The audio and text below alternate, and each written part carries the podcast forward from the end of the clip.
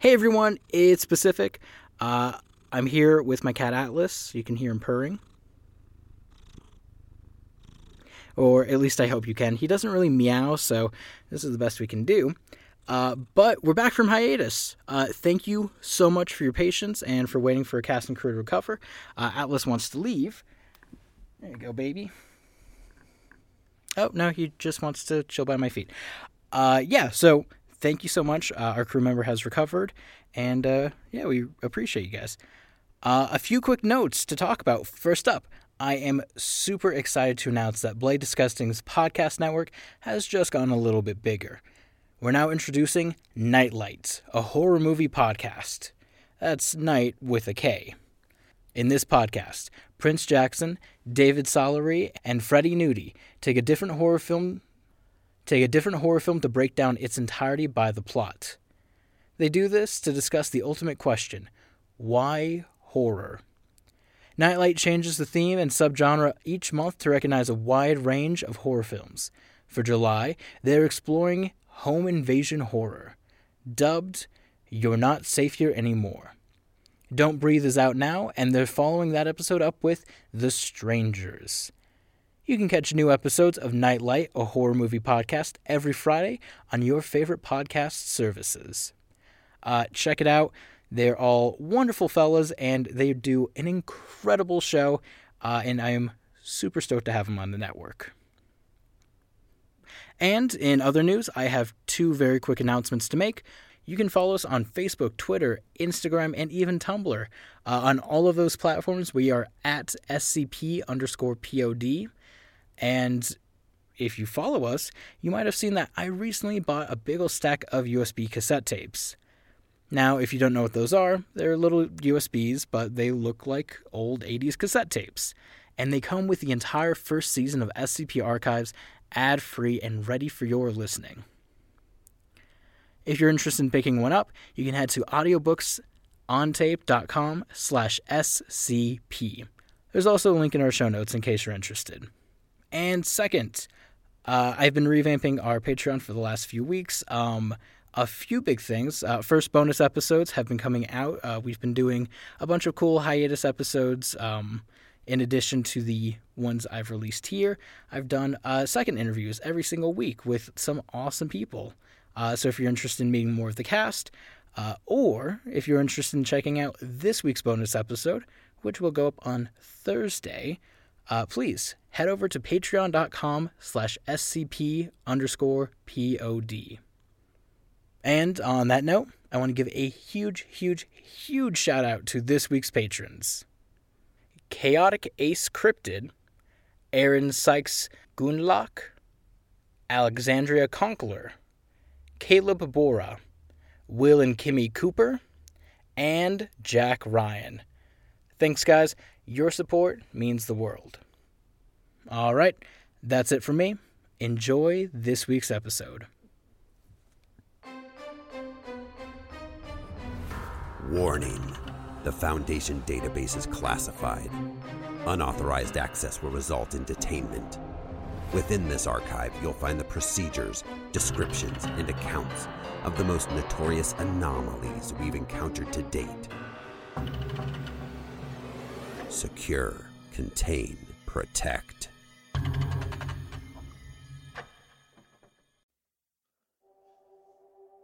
Item number SCP 3034. Object Class Euclid. Special Containment Procedures. Three Foundation personnel are to remain on site, with at least one employee monitoring radio frequencies for occurrences of SCP 3034. All personnel are to have at least C1 certifications in Russian. Radio equipment is to receive weekly diagnostic checks to ensure all devices are in working condition. Personnel are rotated off site on a monthly basis. If, at any time, an occurrence of SCP 3034 is detected, personnel are to immediately respond on the same frequencies with the message in Russian All is well. In any instance where communication is lost with a site, MTF Epsilon 10, Santa's Little Helpers, will be mobilized to investigate and secure the area. Under no circumstances is on site radio equipment to be used for any other purpose besides transmitting the Russian phrase, all is well. Under no circumstances should an attempt be made to communicate with SCP 3034 See attached incident report. Under no circumstances are children permitted on site. Description SCP 3034 is a recurring anomalous radio broadcast of unknown origin.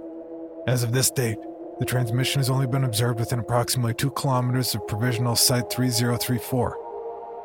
All attempts to triangulate the source of SCP 3034 have failed. Since 1964, there have been over 627 occurrences of this broadcast. They occur at apparently random intervals, the shortest gap being two weeks and the longest six months.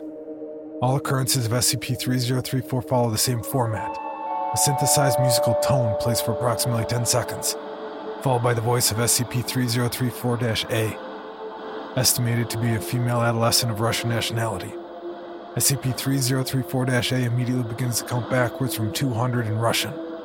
Update 2015 517. See attached incident report. If during this countdown Provisional Site 3034 broadcasts all is well on the same frequency, SCP 3034 A immediately stops counting. Same tone from the beginning of the broadcast plays again, and the broadcast ends.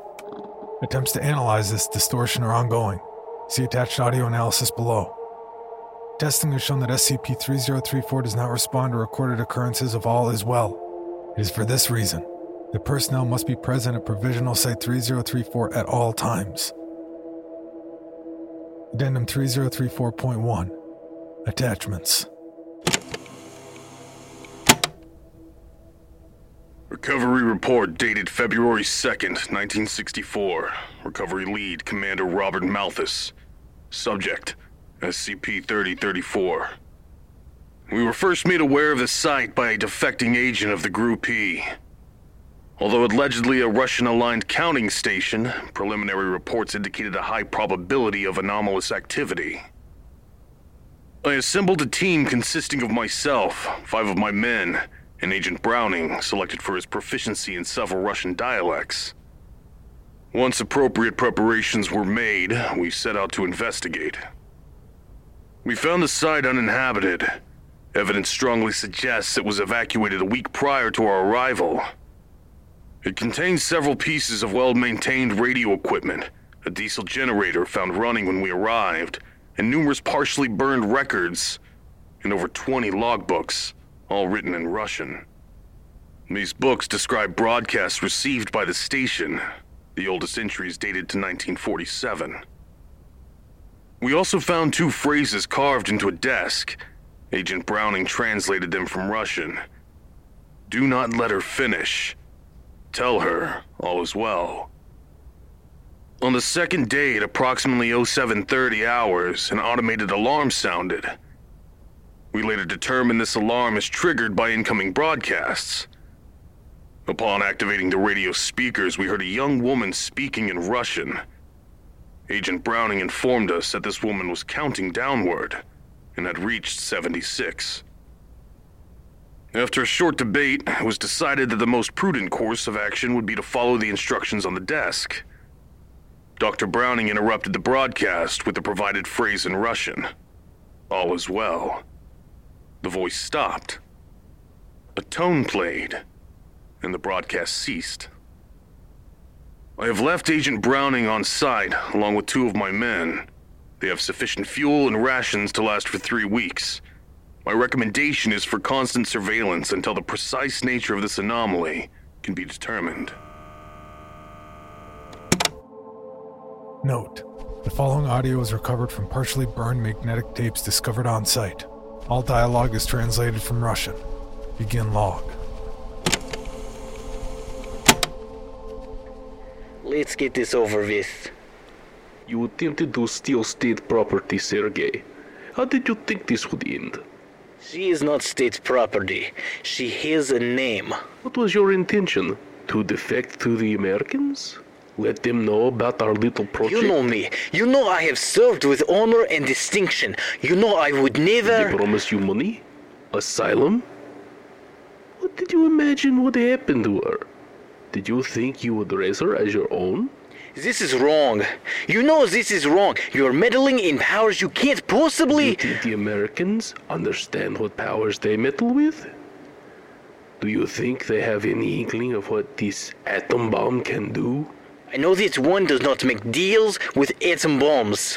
One certainly does not sacrifice little girls to them. A sacrifice that will save millions, if not billions of lives. Presuming the Americans even believe this fable, presuming they think us monstrous enough to use it. They will. We will show them. A small taste. Just as they demonstrated their power at Hiroshima, we will. An apparent fight breaks out. I trust you will control yourself now. You cannot do this. The nightmares. I know you have heard them, just as I have. The voices screaming in the dark. That is what it wants, Vaslov. That is what it is. You cannot make a deal with this thing. We have finally contained it, and you want to offer it. Only if they force our hand. You can't. For the love of God, you can't. And log. Email from Dr. Shulkill to Dr. Emerson, dated September 12th, 2012. Subject Audio analysis of SCP 3034. We've been listening to this signal for just over half a century now. During that time, we've recorded every instance of SCP 3034 since its discovery, except the very first one. Attached, you'll find a mission report regarding details of this occurrence. That's over 600 recordings. We've explored every avenue of inquiry I can think of. We can't track the signal, and upper management, quite reasonably, doesn't want us trying to talk to it. That's why I'm contacting you. I'm hoping, with in depth vocal analysis, you'll be able to tell us more about the voice on this recording. Cross reference it with recordings of other number stations, maybe. Or give us a geographical location based on dialect and accent, an estimated age, something, anything. Otherwise, I'm out of ideas. All I know is that someone's broadcasting recordings of a little girl counting down to zero, and we're all too scared to find out what happens if we let her finish. I'm starting to wonder if this isn't some sort of elaborate prank. Email from Dr. Emerson to Dr. Shulkill, dated September 15th, 2012. Subject Re Audio analysis of SCP 3034. The broadcasts aren't recordings. Variations in tone, pitch, and phrasing make it clear that each instance of SCP 3034 is a new occurrence. Each countdown is vocally unique. Either someone recorded this girl counting down over and over again, hundreds of times, or she's been broadcasting these signals for over 50 years. There's more. We've analyzed the audio distortion in the background. It appears to be more voices, only slowed down.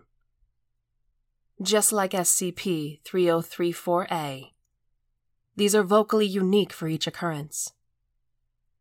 Regrettably, the distortion is far too weak for us to make out what they're saying.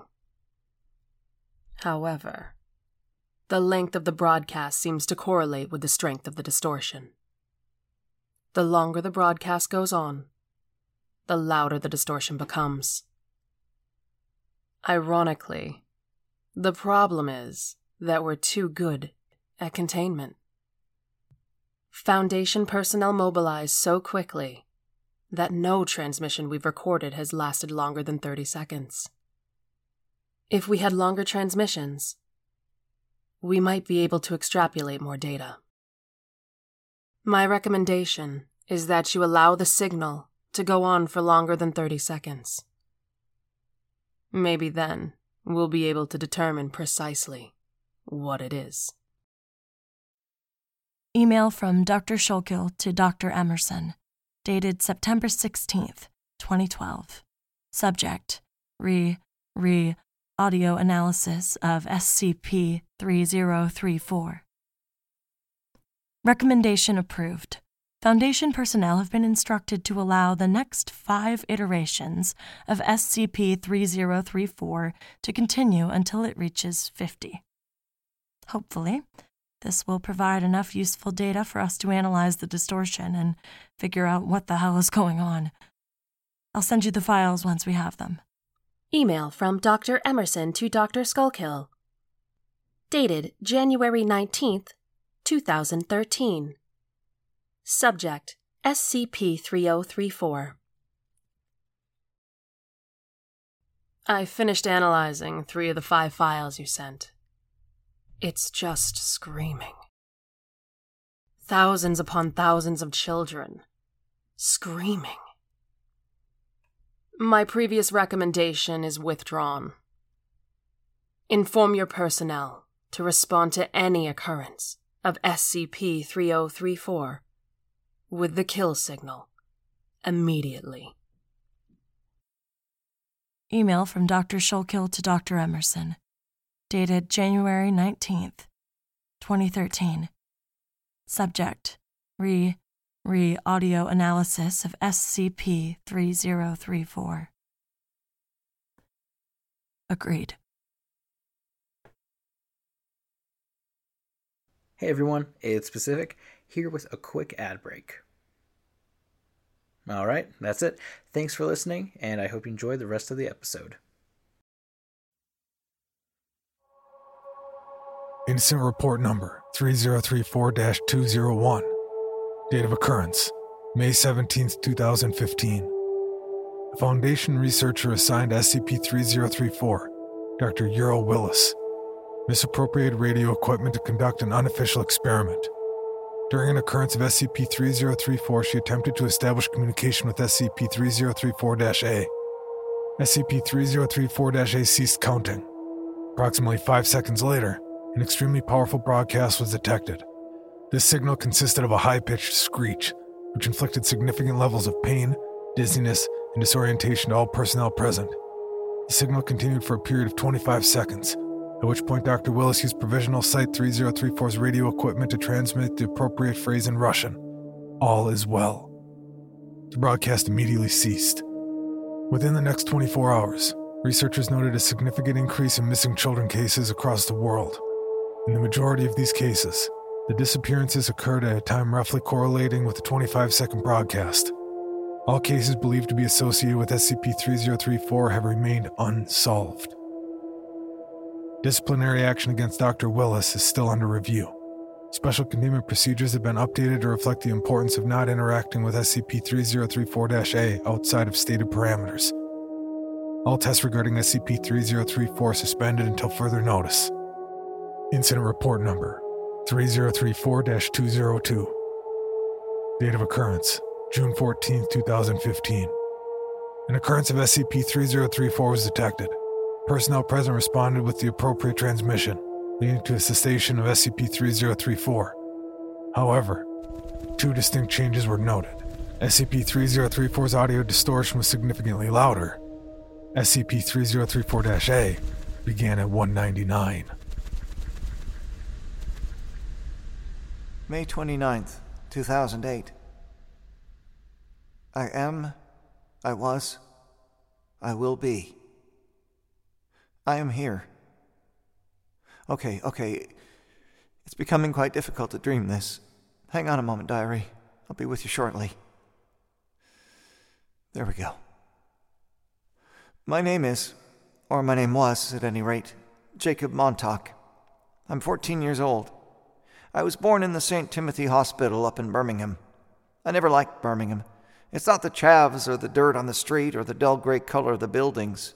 It's the way the rain doesn't cool or chill or make you think or make a pleasant smell of dirt. It just seems to accentuate the surroundings, makes the gray grayer, makes the people's faces into strange and inarticulate nothings. Sorry, Auntie's always saying that I'm over articulate and that my prose is wildly self indulgent. She's right, of course. I am only 14. I should be playing in the sun, not writing this purple nonsense. So, Four days ago, I fell into a shadow. I didn't mean to, it just sort of happened. I'd stayed late from school with the animation club, and then I'd tripped and fallen right where a tree blocked the light. There wasn't anyone around to see me. Everything went weird for a moment. like the very beginning of something happening when you first start to see someone's expression for a moment before it's all suddenly cut off. I think it's because they saw me sprawled all over where nobody could see or help. So they took me. I don't know what this place is. It's just darkness and oblivion and absence. It's like dreaming. I'm quite afraid. It feels like a dream. Hell, for all I know, it probably is a dream, although I can't seem to wake up. I have these images, this long stream of dreaming images passing through my face. But even as I'm moving through some dream world or building a wall, I'm still in the dark. I can feel it, or at least I can feel its presence in the back of my mind, in the dark behind the eyes. I'm scared. I can't wake up. June 9th, 2008. Nothing has changed. I was dreaming just now about a corridor, and as I went down it, it wasn't there. A strange thing. I don't know what it means. I keep hearing voices. I think there might be others here. I thought they were just part of the dream at first, but I don't think they're mine at all. It's hard to explain. It's like there are other dreamers, and I can hear their dreams. It's becoming easier to tell. I'm sorry, diary. I should write more in you, but there's not much to write except the perpetual onslaught of dreams. Well, you're a dream too, I suppose, but you're there to keep me from going mad, not to help me. June 17th, 2008. There are others. I'm sure of this now. They're all around me. I can hear some very clearly. Some keep coming in. Some are quieter, some more indistinct. I don't think it's a distance thing. This place doesn't seem to have things like distance. Some of them just seem more, I don't know, not quite as there as the others. Absent minded, I suppose. I kept dreaming about that corridor, making it bigger. Looks more like a hotel now. June 24th, 2008. I can't stop thinking about Auntie. I hope that she's not worrying. Actually, I hope that she is worrying. It'd be very odd if she wasn't worrying. Quite apart from being out of character, it'd mean she didn't care. I wouldn't like that. Don't think she would either. There are others here. They have their own dreams, which sometimes keep crossing over with mine. And they steal them. Someone stole my corridor dream. The images were just ripped and crossed over and twisted, and eventually left me. I could hear, see something them elsewhere in someone else's head, but they weren't mine anymore. I dreamt something else instead. A factory that kept repeating. It must be weird back there. Either I'm gone or I'm in a coma or something like that. They'll be shedding tears. They'll be talking about how tragic it all is, maybe making frantic appeals on the TV. I hope it gets somewhere.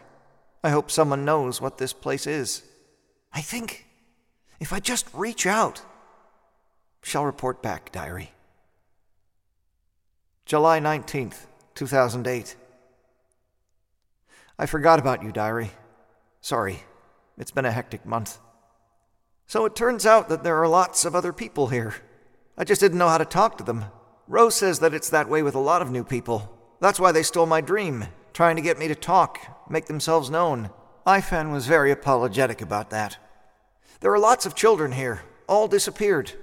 They all tripped, or went down the wrong alleyway, or somehow ended up in a shadow without anybody watching. And then they found themselves here, dreaming away. Same darkness, same images in their head, same aimless movement in the void. Apparently, everyone is normal at first, thinking properly. Then slowly, they start to be less, like they're fading. Their dreams start fading, their minds start unraveling. Eventually, they're little more than a bundle of memories. It can take years, it can take decades, it can take centuries, but eventually they're all gone, faded away into the dark. Dark. Dark. Sometimes those memories and personalities get picked up by others, like Rose or Ifan.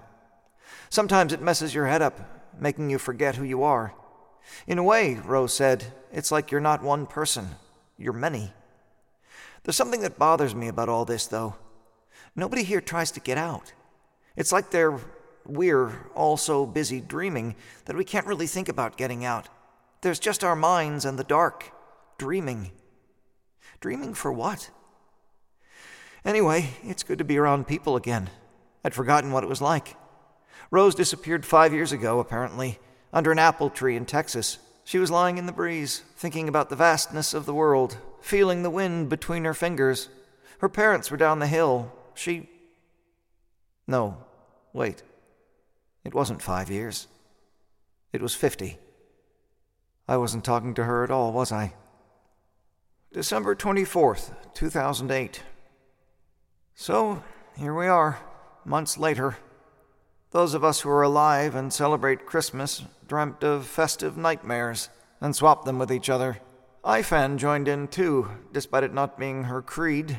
Nick created this wonderful Christmas tree, which we all passed through our minds and gasped at. It was gold, silver, wonderful. Some of those who were fraying seemed to momentarily bounce back, to have more of a mind again. It was nice. I used some of Rose's memories of her hometown to make a nice little vision for us all, of a town that had Christmas all year. They'd decorate their homes and tanks and talk about the Christmas spirit. It was nice, nicer than some of the dreams I'd had recently. For a moment, even in the dark, it felt like family, felt like home like I was really holding my spoon, and it wasn't just a twisted candle in the dark. But then again, what's the dark for but the lighting of candles? March 29th, 2009. You are. You were. You will be. There's a girl here who binds us all together. She's called Gulya, and she's one of the oldest ones here. She was the same age as me when she was taken. It's sad that we're stuck down here, in perpetual childhood or perpetual adolescence, dreaming for a power we can't think about or know about. Gulya was pretty, but that doesn't really matter anymore. All I can see is her mind, her sparkling mind. It has a kind of vaguely fluorescent glow. I'm not sure how to describe it. Like a constant spark of an idea She's had lots of ideas. It was her who first worked out how we could communicate with each other, how we could send and steal dreams from one another. I like her. I like her a lot. I don't want to be writing all this down. Actually, I'm not writing it down. I'm dreaming it down. But still, nah. Go away. October 26th, 2009. Gulya and I keep talking. She and Ifan and Nick and Abbas and I all have a little cadre together, but Gulya has a bigger responsibility.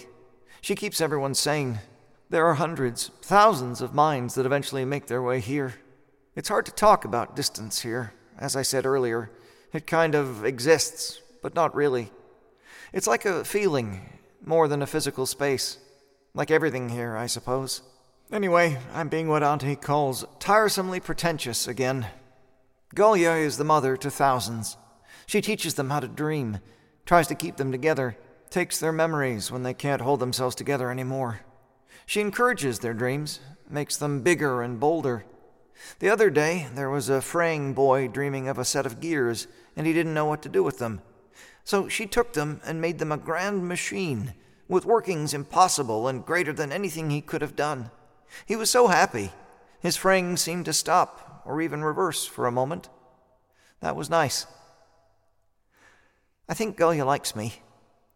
My dreams are the brightest, after all, despite what Nick insists. They're so much cleverer. Wait, one too many ers there. June 19th, 2010. I don't really need this diary anymore.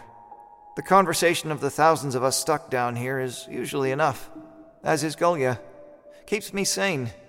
The only thing is, I absorbed a memory and a dream today. It was from someone barely alive in the first place, someone not yet born. They'd been cut out, you see, but in their last heartbeat, they were stolen.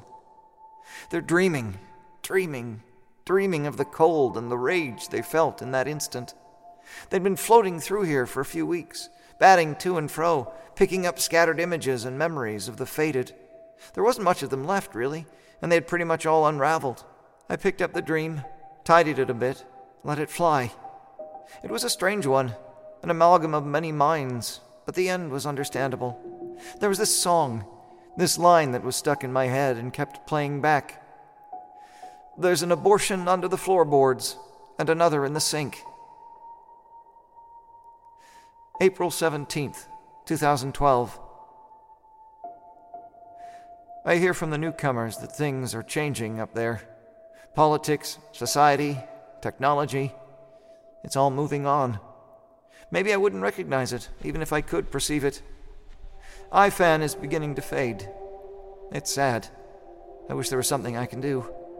Sometimes we can keep people afloat for a while, but sooner or later the dark claims them all. It's a shame. IFAN is my friend.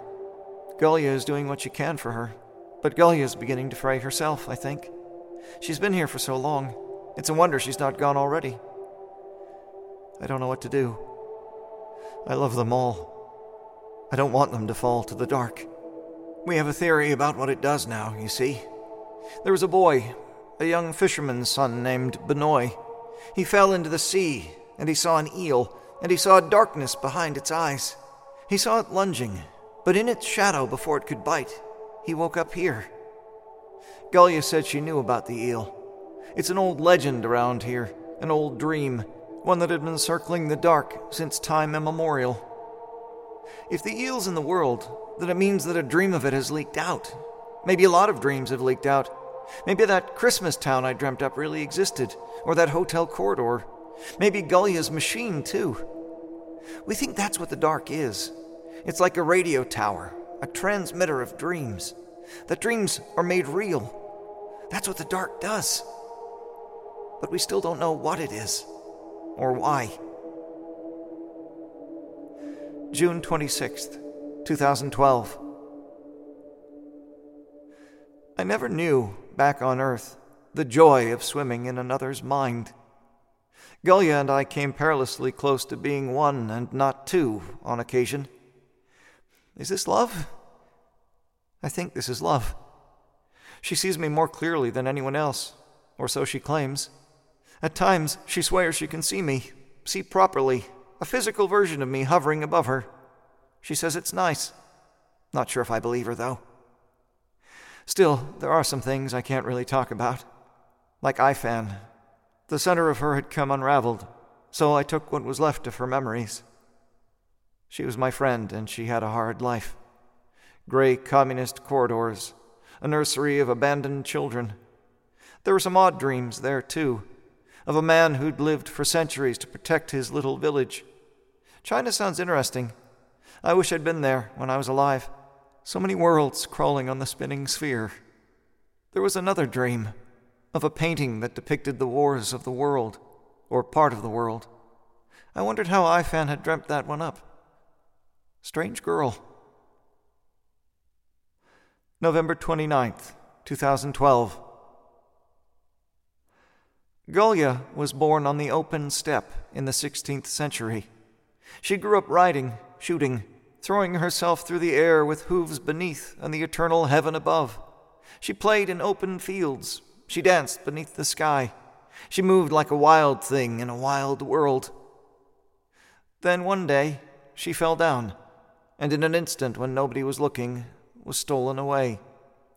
She came to a place of darkness when her life had barely begun a place of dreams, a place where humans were not made of flesh and blood, but of wood and wire and wax, little constructs unraveling like wool.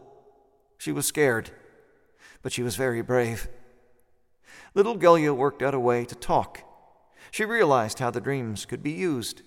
She worked out how to send thoughts, to transmit emotion, to articulate words. She bound all the minds in her little part of the dark to her, like a mother. She was like a mother to so many, keeping the fraying whole, making their minds last as long as possible.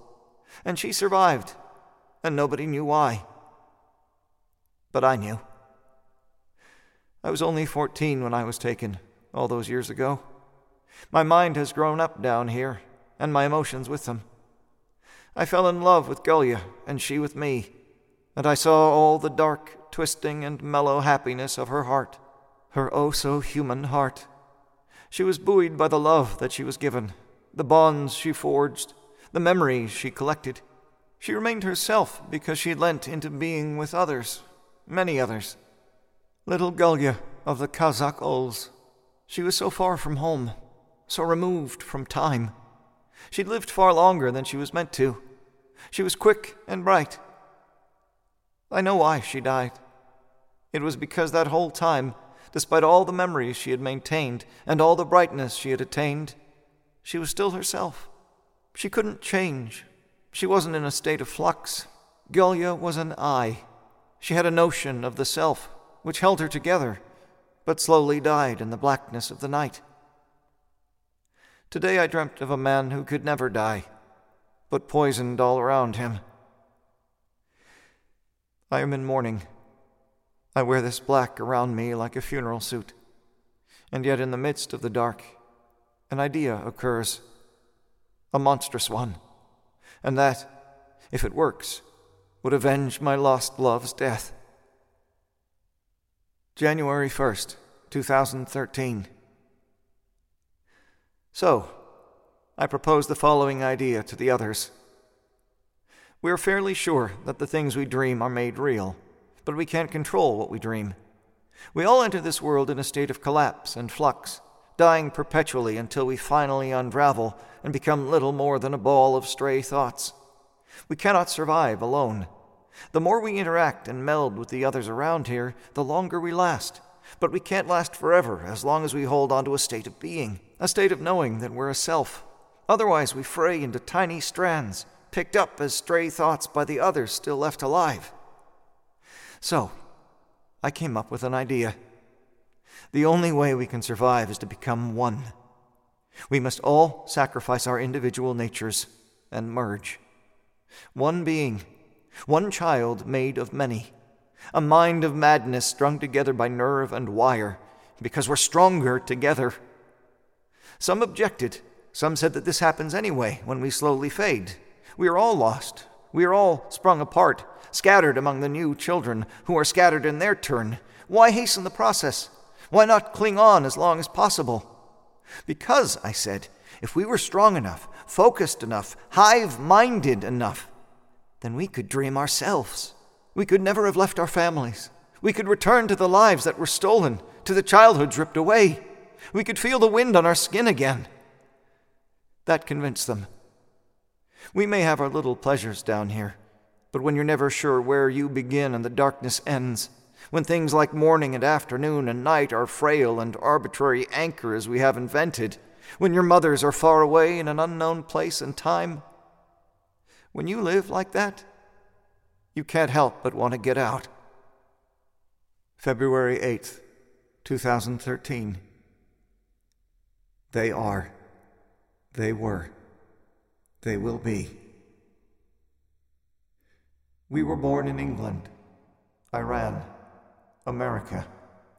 We were raised in Texas, Beijing, the Midwest, the Free Steppes.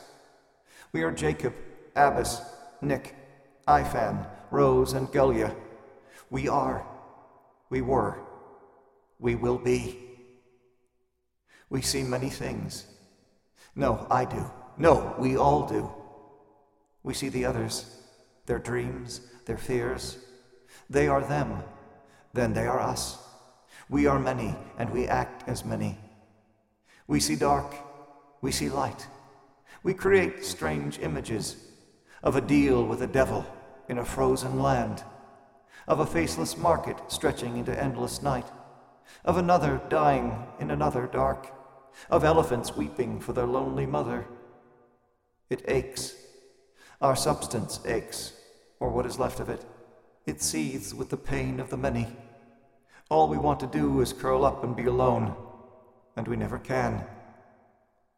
May we wake up from this infernal prison. March 19th, 2045. Diary. We know of this diary.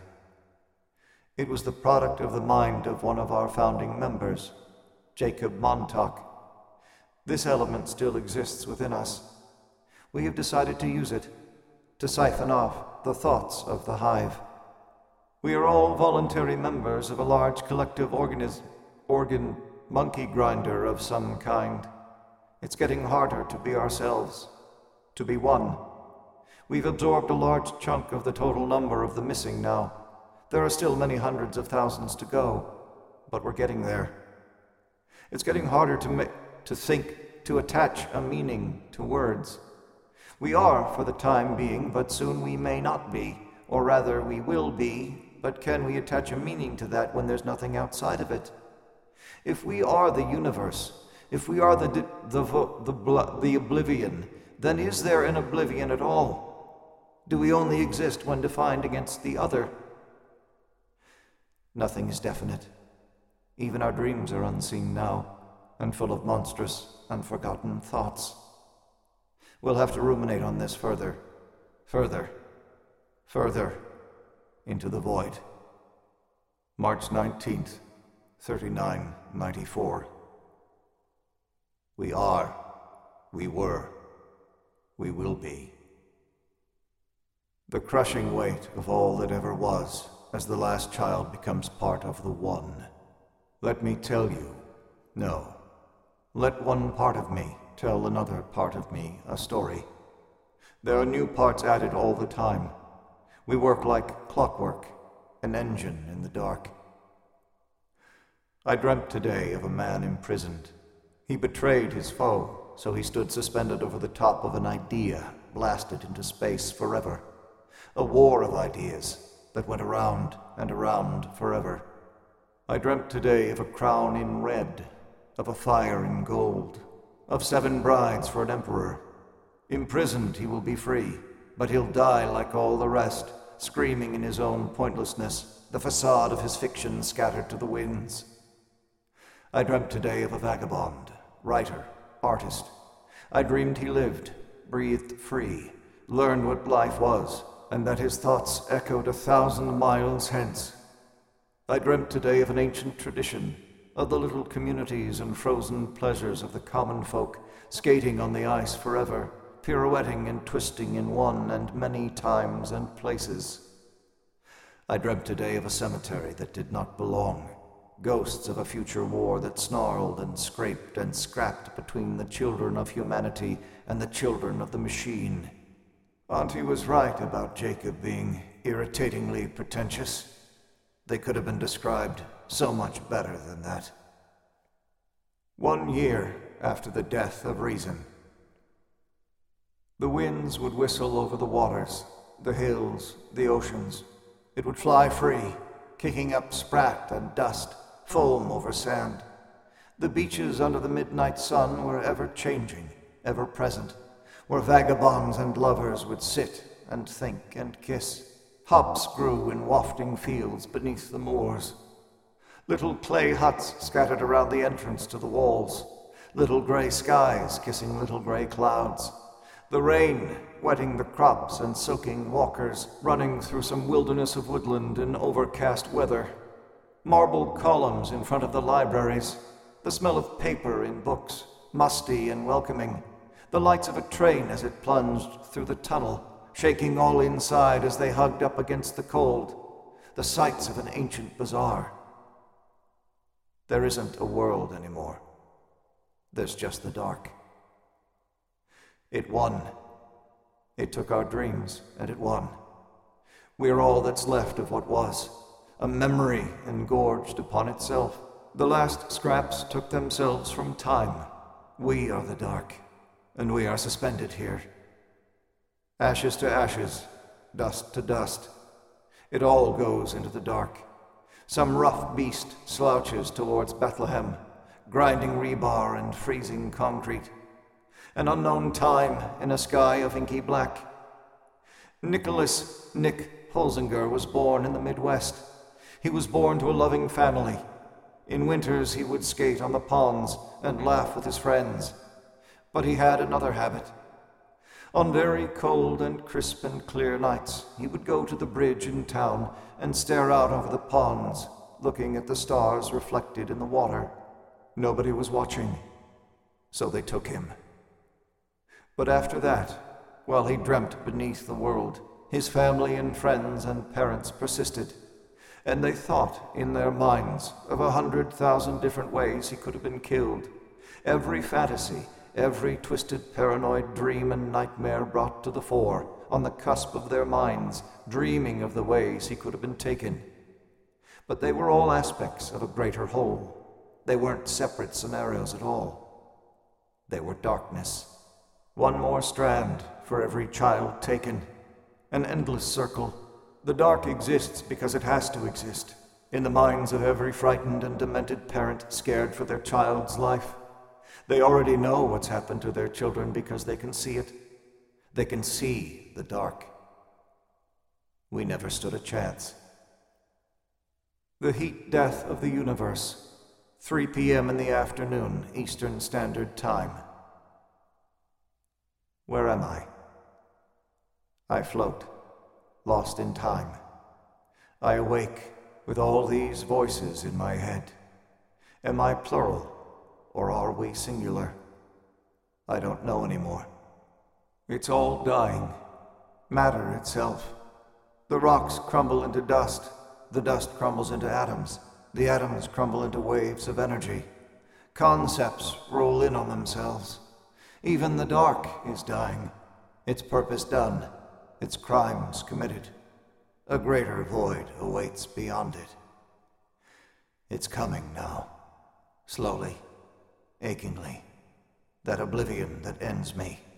Us. The dark was just a memory of humans, a feeling, a fear that bound.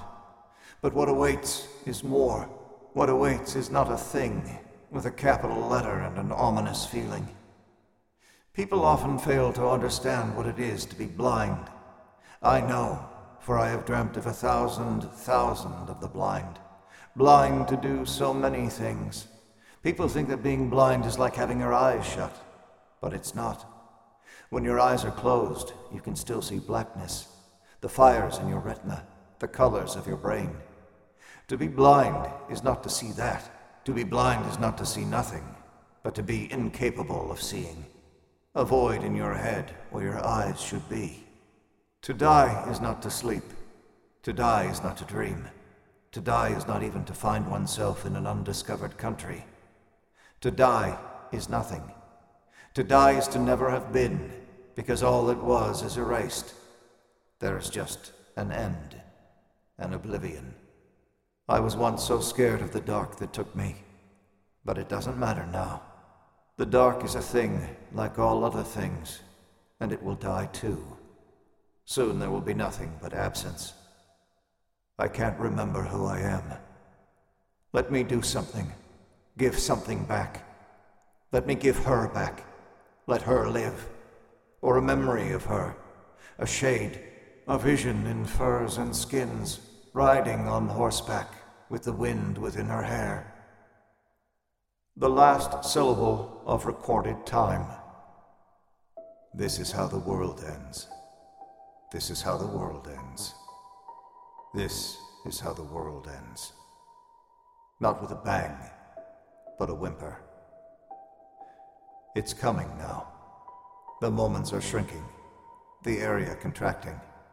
The dark is fraying and ripping. I shall be brief diary, my constant companion with infinity. I am Jacob Montauk. I did not merge with the others at all. I absorbed them, ate them.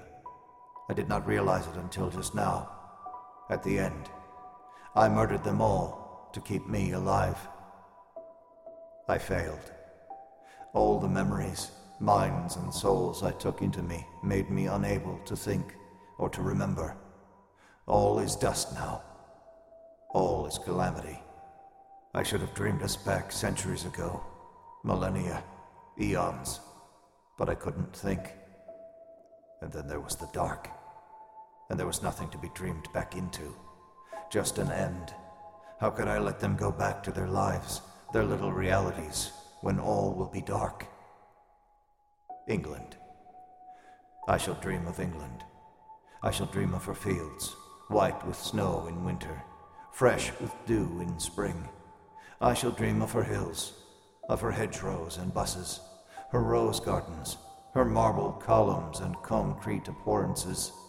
I shall dream of England so that she lives, some small, twisted shadow of her, some dying breath of my home. I can do something for the others, though. Maybe. I can dream something back. Show them history. Show them all that will be. Show them how to fix things. Someone. Whoever is out there. Whoever understands what it is to die in the dark so others can live in the light. It's coming now. It'll be over soon. And then I won't have to be alive anymore. I won't have to be the stolen child, dreaming for millennia about a half remembered reality that will waste to nothingness anyway. Oh, dark, dark, dark. They all go into the dark.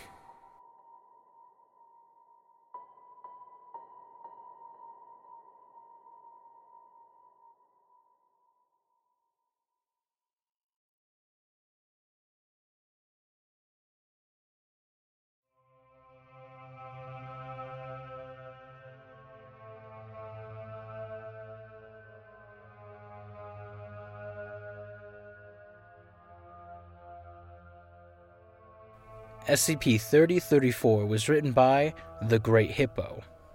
Our host and narrator was Jon Grilz. Malthus was played by Atticus Jackson. Voice 1 was played by Pacific S. Obadiah. Voice 2 was played by Jesse Hall.